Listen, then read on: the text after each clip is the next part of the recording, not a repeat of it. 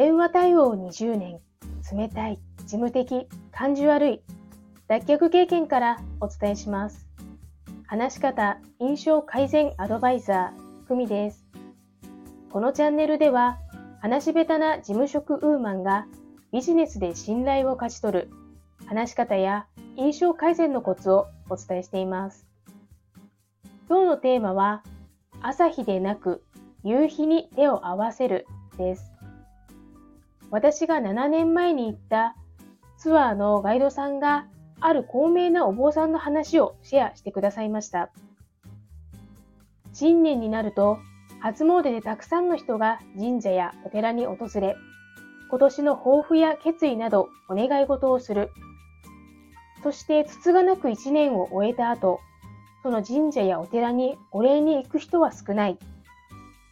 朝日に手を合わせる人はいても、夕日に手を合わせる人は少ないというお話です。本来神社やお寺はお願い事をしに行くところではないとも言いますね。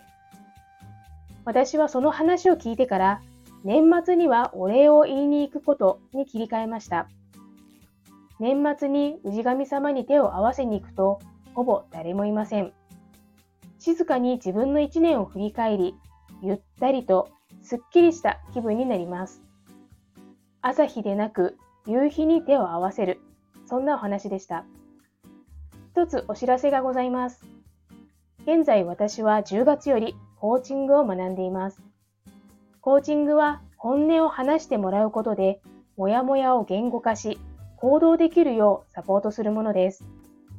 1時間無料体験モニターさんを募集しています。ご興味がある方はレターよりご連絡くださいね。それではまた。